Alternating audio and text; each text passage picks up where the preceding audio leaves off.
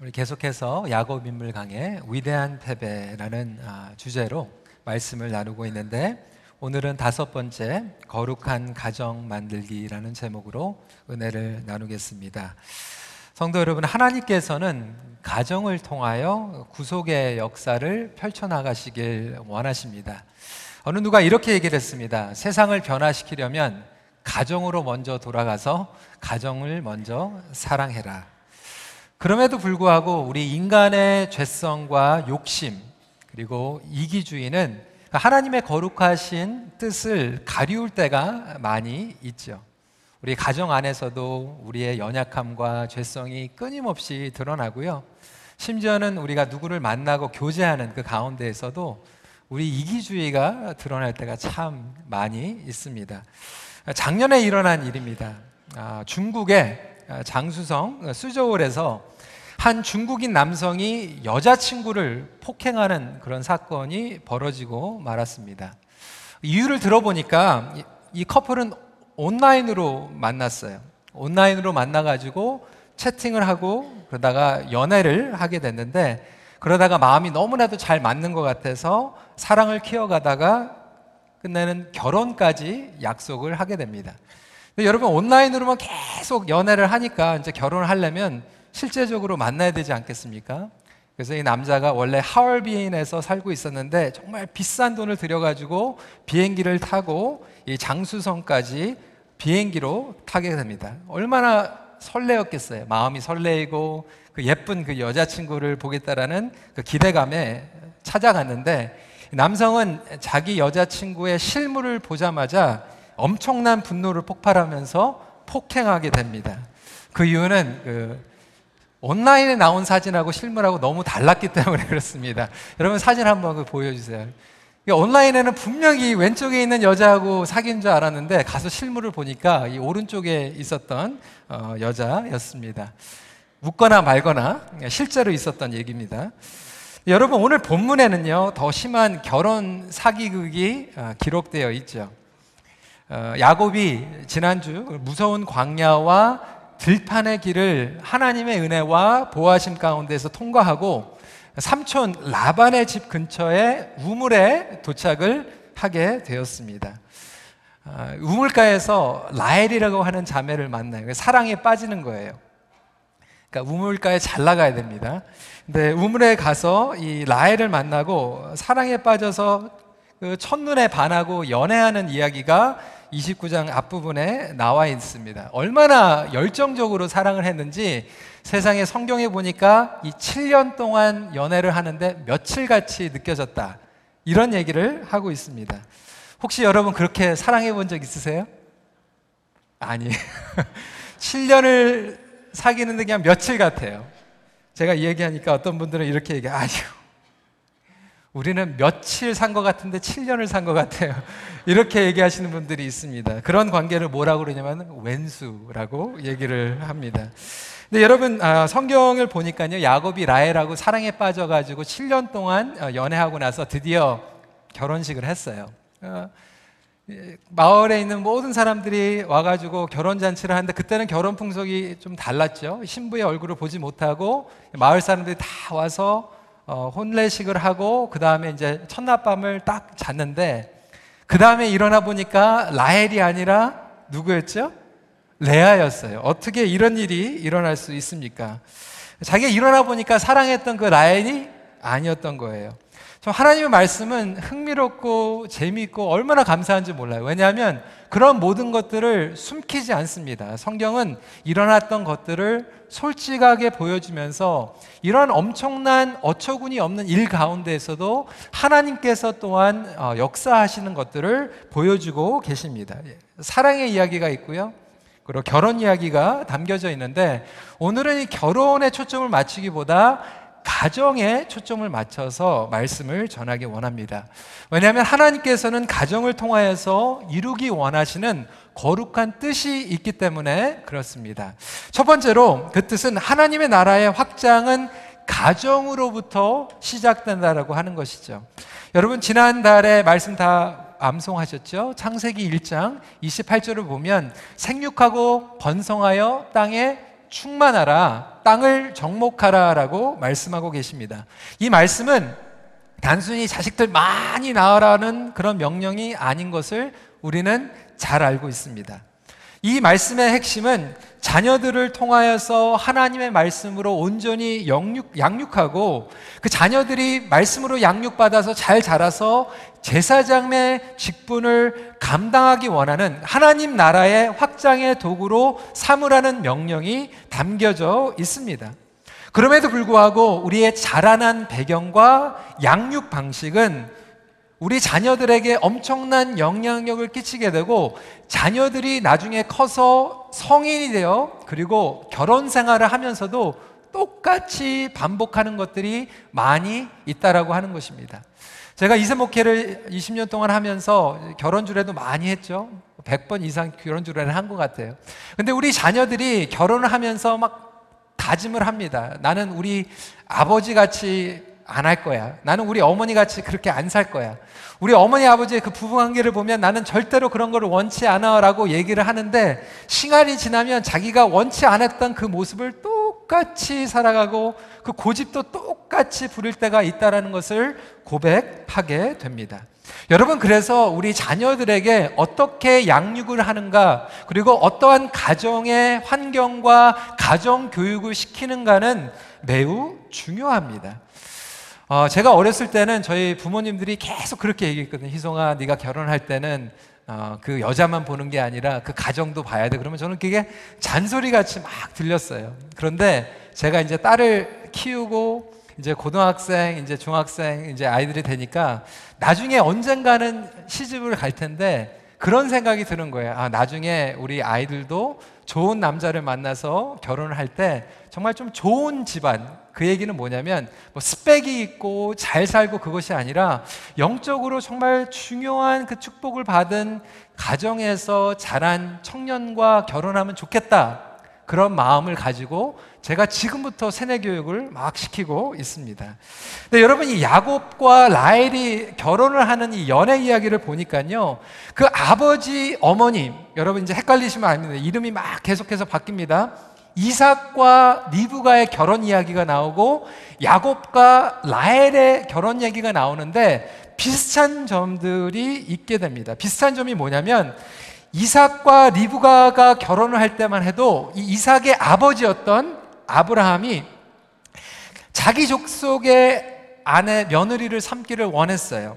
우리 창세기 24장 4절 말씀 같이 읽어볼까요? 시작. 내 고향, 내 족속에게로 가서 내 아들 이삭을 위하여 아내를 택하라라고 이야기하고 있습니다. 그래서 자기 하인 중에 가장 신복이었던 엘리에셀을 고향으로 보내서 이삭의 아들, 자기 아들의 아내가 될 며느리감을 어, 어디서 만나게 됩니까? 우물에서 만나요. 우물에서. 우물에서 만나는데 마찬가지로 나중에 세월이 지나서 자기 아들 야곱, 이삭이 야곱을 보낼 때도 그 리브가의 어머니의 고향으로 보내게 되는데 어디서 만나죠? 또 우물에서 만나요. 그러면서 창세기 28장 1절을 보면 이삭이 자기 아들을 고향으로 장가를 보내면서 자기 아버지에게 들었던 얘기를 똑같이 하고 있어요.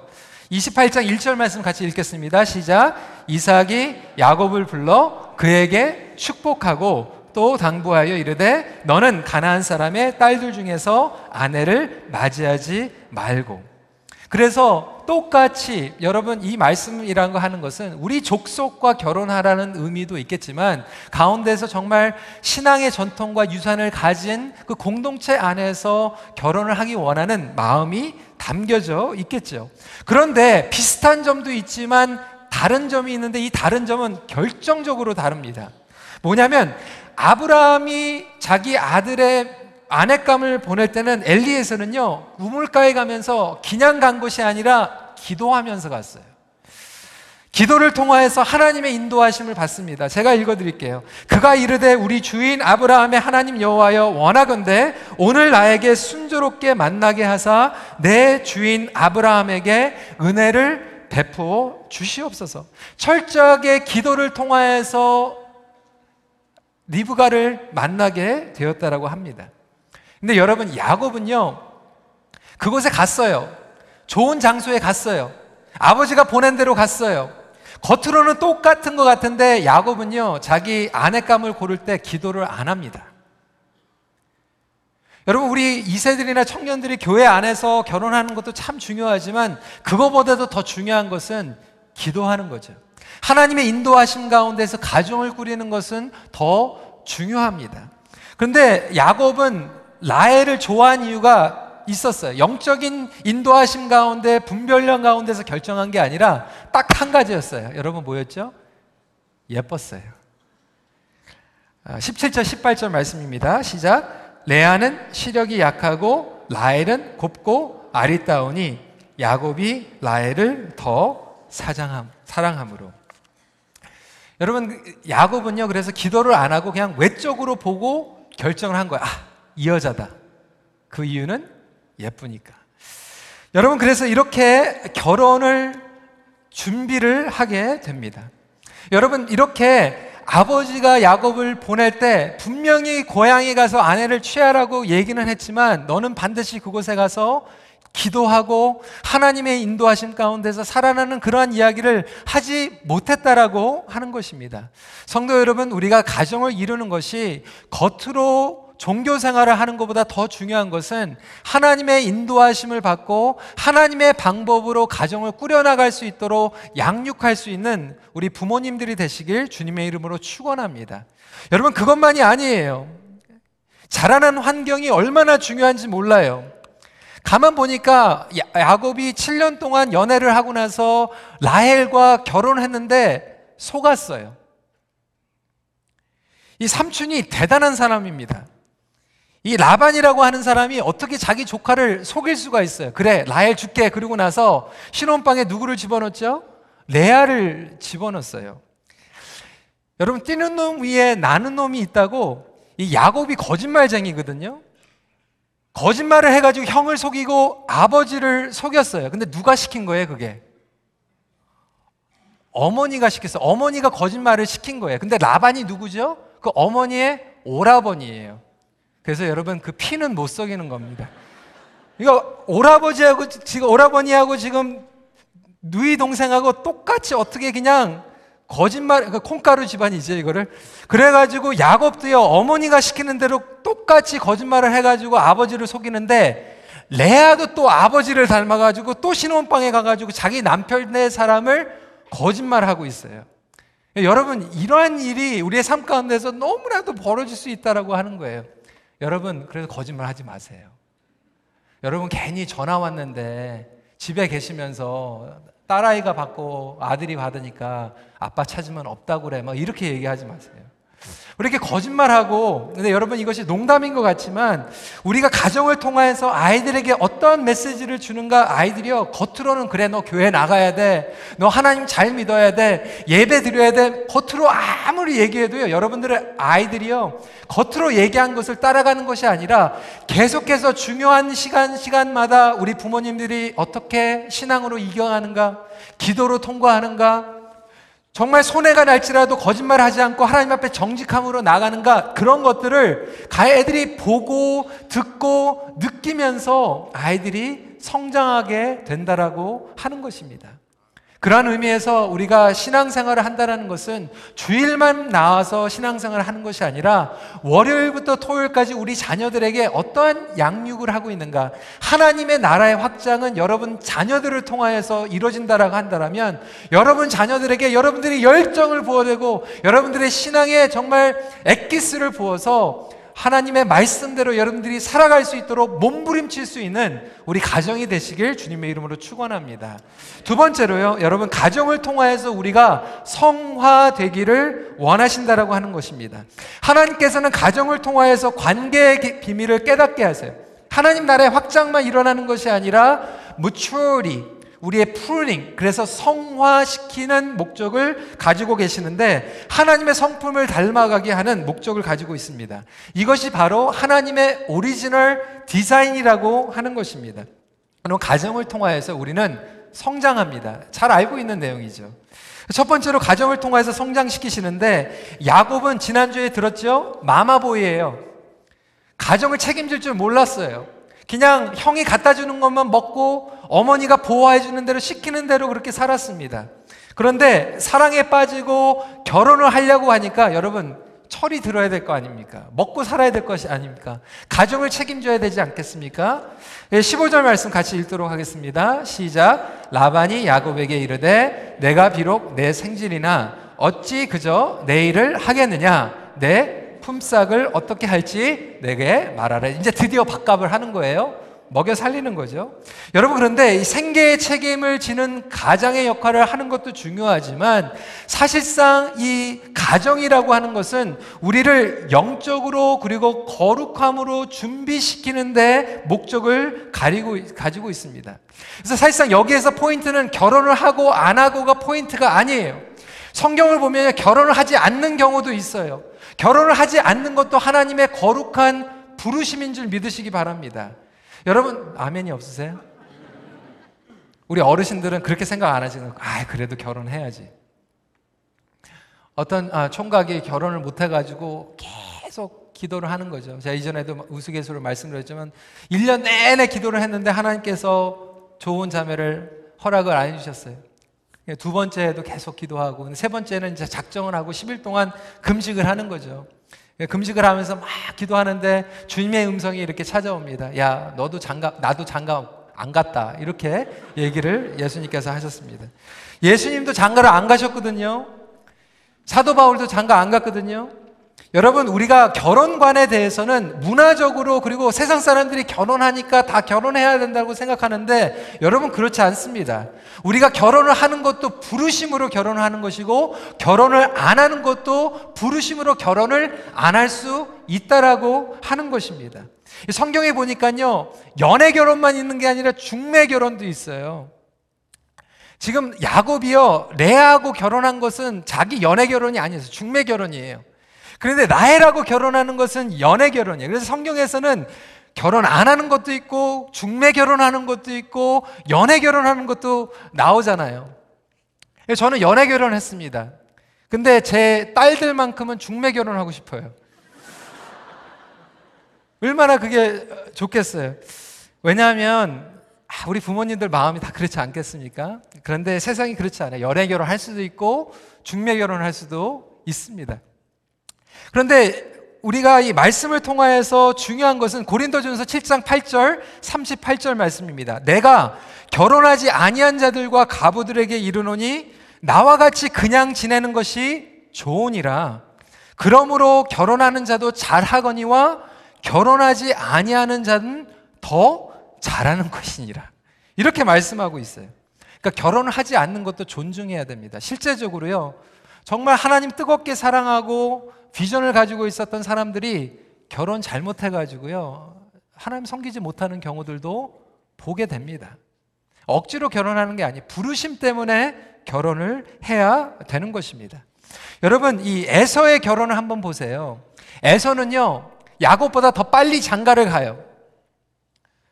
창세기 26장 34절, 35절 말씀 같이 읽도록 하겠습니다. 시작. 에서가 40세에 펫족속 부에리의 딸 유딕과 펫족속 엘론의 딸 바스맛을 아내로 맞이하였더니 그들이 이삭과 리브가의 마음에 근심이 되었더라. 이 결혼은요, 근심이 되는 결혼이에요.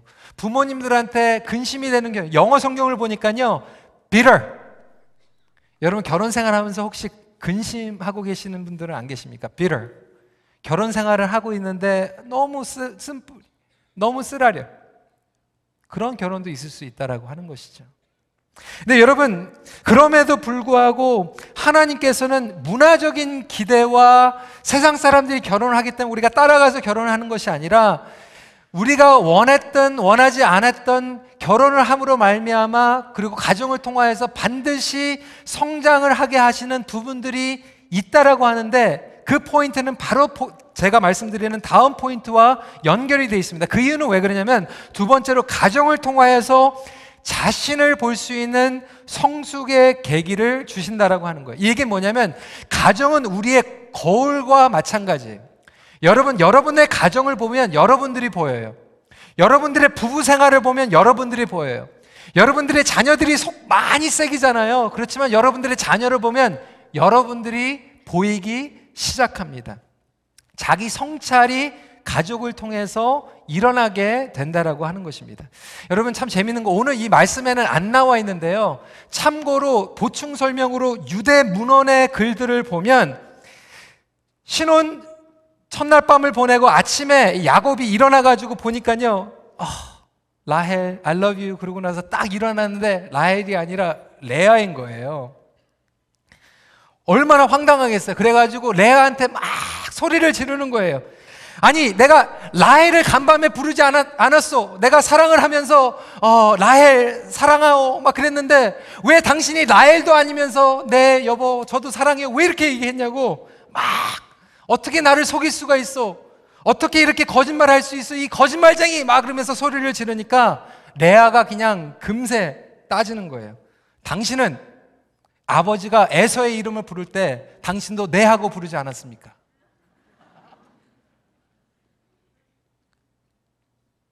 여러분 싸움은 집니다. 말로 안 돼요. 레아가 따지는 거예요. 당신은 똑같이 해놓고 왜 나한테 그러는 거야?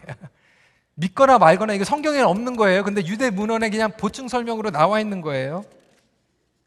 당신은 형처럼 분장해가지고 염소 그 털 있고 아버지한테 애서야 그러니까 네 그러지 않았습니까?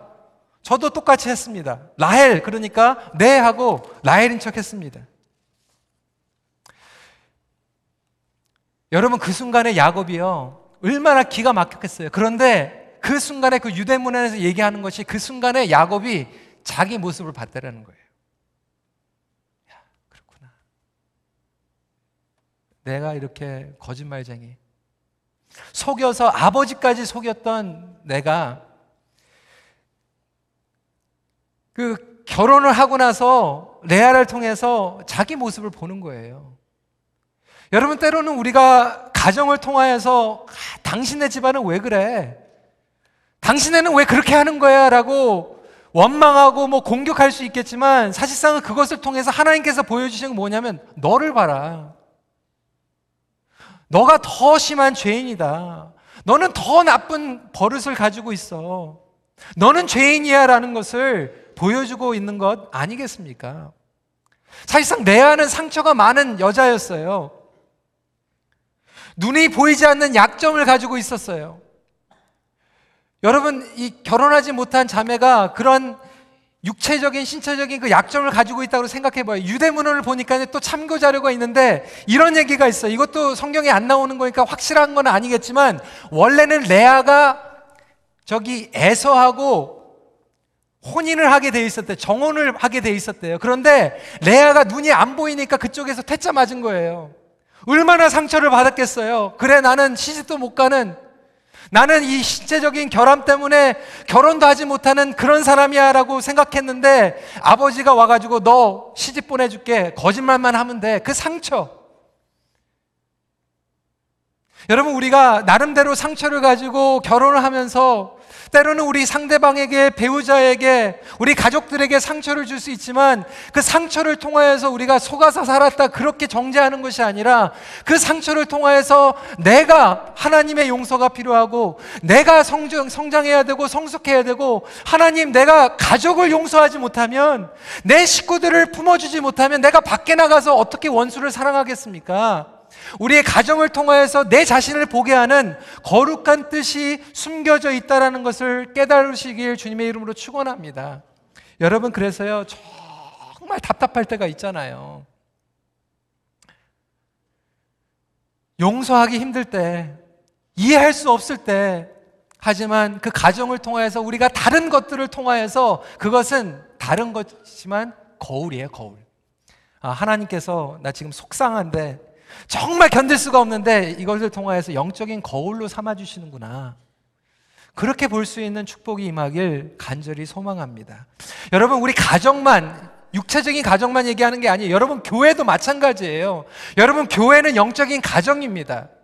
가정을 통하여서 우리가 서로 안 맞는 사람들을 만나게 되는 거예요. 그런데 안 맞는 사람들을 통하여서 성장하고 성숙하는 계기가 되는 거예요. 나를 정말로 속상하게 하는 사람들이 왔을 때 내가 그 사람을 보면서 아, 어떻게 저럴 수가 있을까 얘기하는 것이 아니라 그 사람을 통해서 아, 하나님께서 내 거울을 보여주시는구나.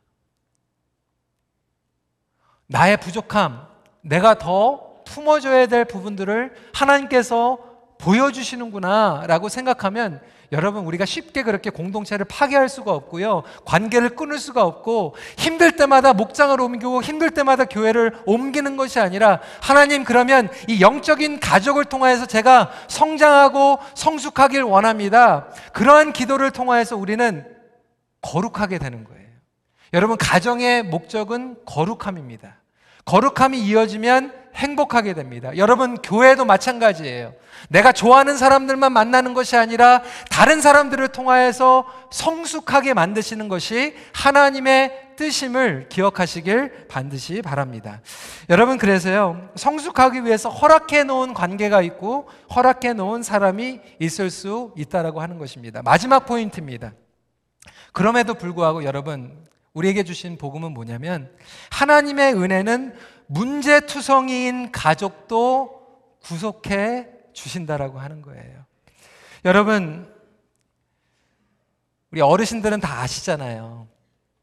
저도 이제 결혼 생활 20년 이렇게 또 하다 보니까요. 이제 자신 있게 좀 우리 결혼 새로 하는 청년들한테 그렇게 얘기하거든요. 결혼과 연애는 다릅니다. 연애와 결혼은 다르잖아요. 결혼은 현실입니다. 성경은 그 현실을 낱낱이 보여주고 있어요. 정말 사랑해서 결혼했는데 현실은 달라요.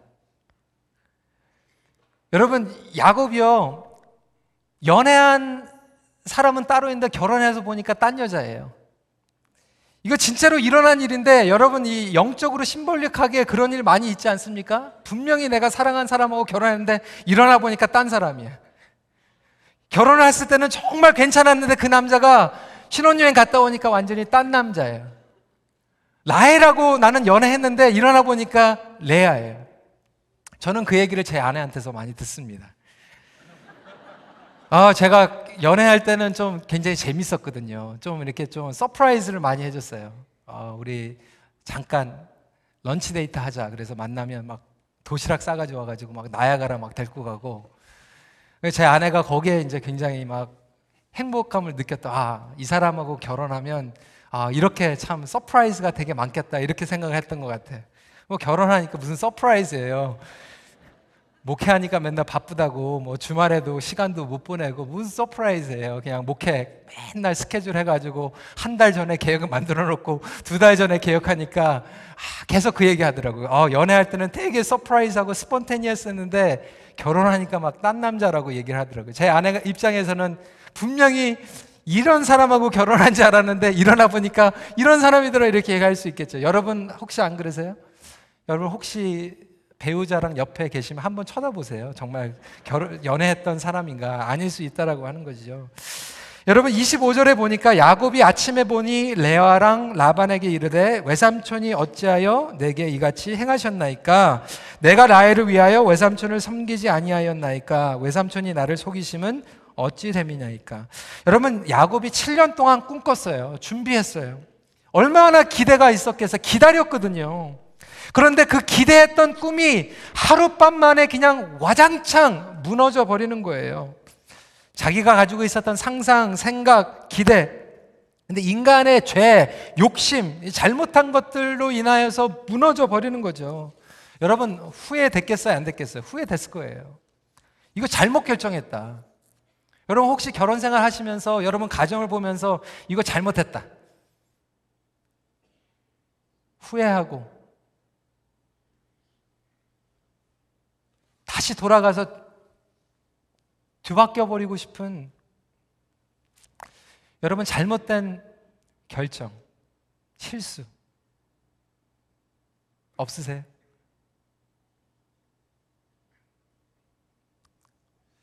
그럼에도 불구하고 오늘 하나님의 은혜는 인간의 죄와 거짓과 속임수 가운데에서 잘못된 만남인 것 같은 그 만남 가운데서도 하나님께서 은혜를 부어 주시니까 하나님의 축복이 일어나게 된다라고 하는 거예요. 여러분 잘못된 가정, 상처투성인 가정, 콩가루 같은 집안도 예수 그리스도의 구속을 받을 수 있습니다.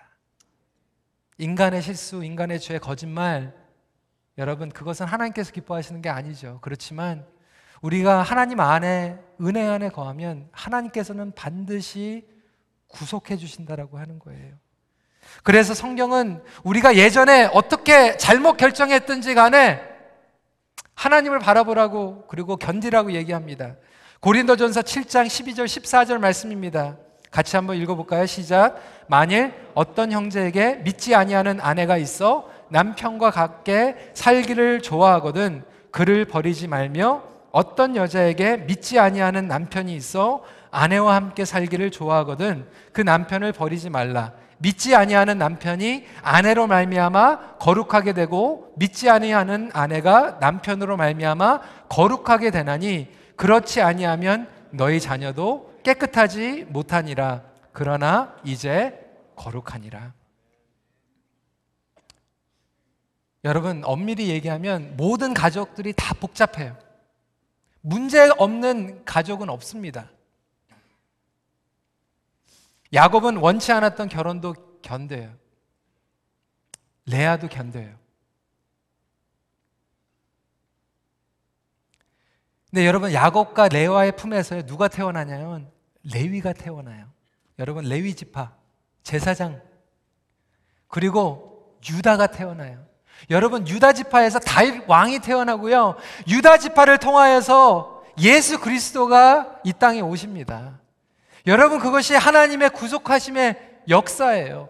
라헬의 뱃속에서 나오는 것이 아니라 야곱과 레아의 품속에서 나오는 것이 하나님의 정말 어떻게 보면 절묘한 구속하심이 드러나는 게 아니겠습니까? 여러분 그리고요 결국 나중에 야곱의 무덤의 옆에는 누가 묻히냐면 라헬이 묻히는 게 아니라 레아가 묻혀요. 나중에 레아가 이겨요. 제가 이전에 이 얘기를 했더니 어느 권사님들이 그러대 아 무덤에 안 묻혀도 좋으니까 나는 라에가 같이 좀 사랑 좀 실컷 받았으면 좋겠다 이렇게 말씀하시는 분들이 있는데 여러분 아, 하나님의 약속 반드시 붙잡아야 됩니다. 제가 이 말씀을 이렇게 전하고 나서 어떤 이엠 자매가 이렇게 얘기하더라고요. 오늘 이 말씀을 통하여서 희망이 생겼대요. 왜냐하면 여러분 우리 남자들은 못 믿거든요. 그렇잖아요. 우리 자매가 남자하고 이제 결혼할 때 그렇게 약속했대. 내가 결혼하면 너 교회, 아, 내가 교회 열심히 나가겠다고. 근데 이제 결혼하니까 안 나가는 거예요. 자녀까지 낳았는데 안 나오는 거예요. 얼마나 속상하겠어요. 근데 오늘 이 말씀을 보니까 너희 자녀도 거룩하게 하리라. 우리가 예수 그리스도의 은혜 가운데 거하면 예수 그리스도의 구속관에 거하면 우리 이전의 과거의 실수와 실패, 상처 그리고 상처 깨어진 그런 모든 것들이 있을지라도 그리고 내가 이전에 실패했을지라도 우리 자녀들은 예수 그리스도 안에서 거룩함을 얻을 수 있다라고 한다면 그 소망을 붙잡고 나아갈 수 있는 저와 여러분들이 되시길 주님의 이름으로 축원합니다. 그래서 위젠트의 그폴 스티븐스 교수님은 이 부분을 통하여서 God in messy marriage. 하나님은 메시한 결혼 생활에도 함께 해주신다. 여러분, 위대한 패배란 결국은 인간적인 기대, 여러분, 가정에 대한 사랑과 행복의 꿈, 이런 것들은 우리의 인간적인 기대일 수 있겠지만, 하나님의 결혼의 우선순위는 뭐냐면, 거룩함과 구속함이에요. 위대한 패배라는 것은 우리 가정을 통하여서 가지고 있었던 그 꿈들조차도 주님 앞에 올려드리고 예수 그리스도의 구원이 나타나게 하며 거룩함으로 우리가 성화되는 데 있다라고 한다면 여러분 예수님이 계시는 가정이 거룩한 가정이고 예수님이 계시는 가정이 행복한 가정인 줄 믿으시기 바랍니다. 말씀을 정리합니다. 가정을 통하여 거룩의 능력을 회복하며 더불어 주시는 행복을 누리시길 바랍니다. 우리 시간에 함께 기도하도록 하겠습니다.